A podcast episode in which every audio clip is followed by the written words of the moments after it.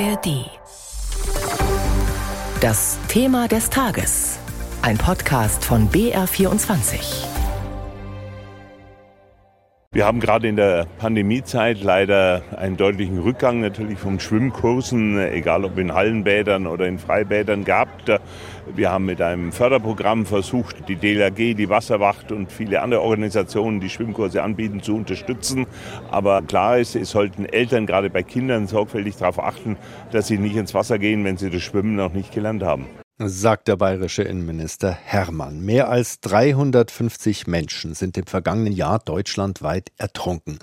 Davon allein 69 in Bayern. Bayern ist da übrigens trauriger Spitzenreiter im Ländervergleich.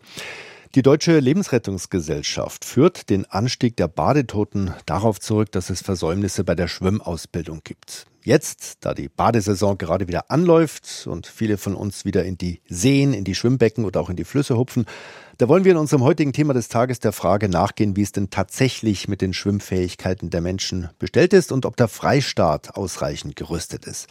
Darüber sprechen wir gleich mit Benjamin Teitsch, dem Vorsitzenden der Wasserwacht Bayern. Zunächst schauen wir uns aber mal an, woran es denn liegt, dass immer weniger Kinder schwimmen lernen. Florian Haas. Die Umfragezahlen sind ernüchternd. Rund 20 Prozent der Grundschulkinder hierzulande können nicht schwimmen.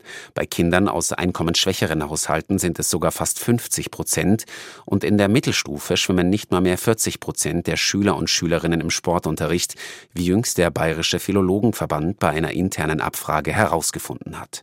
Von einem massiven Problem spricht Diana Stachowitz, sportpolitische Sprecherin der SPD-Landtagsfraktion. Sie verlangt im Gespräch mit dem BR, jede Grundschule mit einem Schwimmbad auszustatten, die Schulschwimmbäder in den Sommerferien zu öffnen, Übungsleiter an Schulen fest anzustellen, mehr Lehrkräfte auszubilden und auch die Eintrittspreise in öffentlichen Bädern zu senken. Bei uns kostet das in München 6 Euro. Für Eltern, die alleinerziehend sind, im Niedriglohnsektor sind, Bürgergeld kriegen, die können sich das gar nicht mehr leisten. Ein weiteres Problem laut Stachowitz, zu viele Spaßbäder und zu wenige richtige Trainingsmöglichkeiten, worunter auch die Rettungsschwimmerausbildung leide. Dass in Bayern Seepferdchenkurse bezuschusst werden, laut CSU geführtem Sport- und Innenministerium erfreut sich dieses Programm großer Beliebtheit, kann die Opposition nicht überzeugen.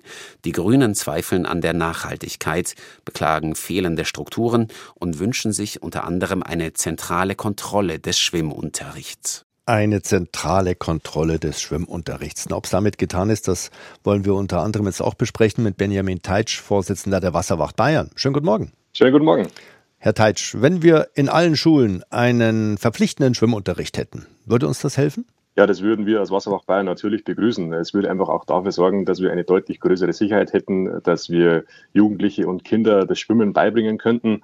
Wir wissen natürlich sehr wohl um die entsprechende Belastung dann auch für die Lehrkräfte. Aber wenn das verpflichtend in Bayern eingeführt werden würde, dann hätten wir eine deutlich größere Sicherheit, dass unsere Kinder entsprechend Schwimmen gelernt bekommen. Also beobachten Sie das auch bei Ihrer täglichen Arbeit, jetzt zum Beispiel an Badeseen, dass Badegäste, vor allem Kinder, weniger gut schwimmen, als das früher der Fall war? Ja, wir beobachten zum einen, dass die Kinder deutlich schlechter schwimmen können und äh, deutlich weniger Kinder schwimmen lernen. Was man allerdings auch nicht außer Acht lassen darf, ist, äh, dass durchaus auch die Eltern äh, daraus einen großen Anteil haben und auch hier sehr viele Eltern oft nicht Schwimmer sind. Was können denn Eltern tun? Ist es denn egal, ob ich als Elternteil meinem Kind das Schwimmen jetzt selber beibringe oder ob ich es zum Schwimmkurs anmelde? Ja, wenn man als Elternteil dem Kind das Schwimmen beibringt und die Kinder darauf entsprechend eingehen und man sich sicher sein kann, dass eine gewisse Schwimmfähigkeit gegeben ist, dann ist das schon mal eine gute Grundlage. Die Abzeichen wie letzten Endes Seepferdchen, deutsche Schwimm- und auch Rettungsschwimmabzeichen garantieren aber dann letzten Endes auch wirklich die Schwimmfähigkeit und die kann man bei der Wasserwacht Bayern beispielsweise dann abgenommen bekommen und das ist die letztendliche Sicherheit. In vielen Branchen, äh, Herr Teitsch, haben wir ja Personalmangel. Haben Sie denn bei der Wasserwacht zum Beispiel genügend Leute, die Kindern das Schwimmen beibringen können? Können oder die ihren Einsatz an Badeseen absolvieren können? Ja, wir sind natürlich immer auf der Suche nach Personal und Freiwilligen, die uns hier gerne unterstützen können und äh, freuen uns immer, wenn sich jemand uns anschließen möchte.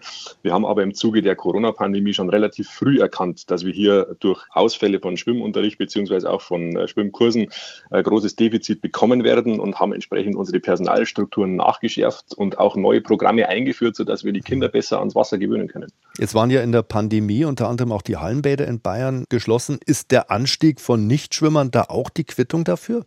Ich würde es nicht unbedingt als Quittung bezeichnen. Als äh, Mitglied im BRK-Präsidium war uns das ganz wichtig, dass wir die Infrastrukturen von Rettungsdiensten und Krankenhäusern nicht überlasten. Und äh, in Zeiten einer Pandemie ist die Schwimmfähigkeit als Rettungsorganisation durchaus als zweitrangig zu betrachten. Aber jetzt mhm. nachgelagert ist es natürlich eine Konsequenz davon, dass weniger Schwimmkurse stattgefunden haben. Was würden Sie denn sagen, Herr Teitsch? Wie steht es denn um die Schwimmbäder in Bayern? Es gibt da einen Sanierungsstau von 1,8 Milliarden Euro und es gibt ein Sonderförderungsprogramm. Was bedeutet das alles für die Praxis? Ja, was bedeutet das in der Praxis? Ähm, wir erleben das tagtäglich, dass immer weitere Strecken gefahren werden müssen, damit Kinder in Bäder gefahren werden können. Das müssen sich Eltern durchaus auch erstmal leisten können können.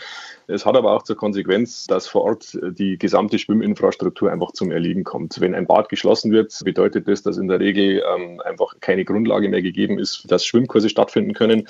Es muss umgelagert werden, beispielsweise auf andere Bäder in ja, deutlich weiteren Entfernungen. Und das setzt natürlich auch die gesamte Infrastruktur vor Ort, inklusive der Eltern und auch der Vereine, vor große Herausforderungen, hier dann auch entsprechend Schwimmen erlernen zu können. Haben Sie Wünsche an die Politik?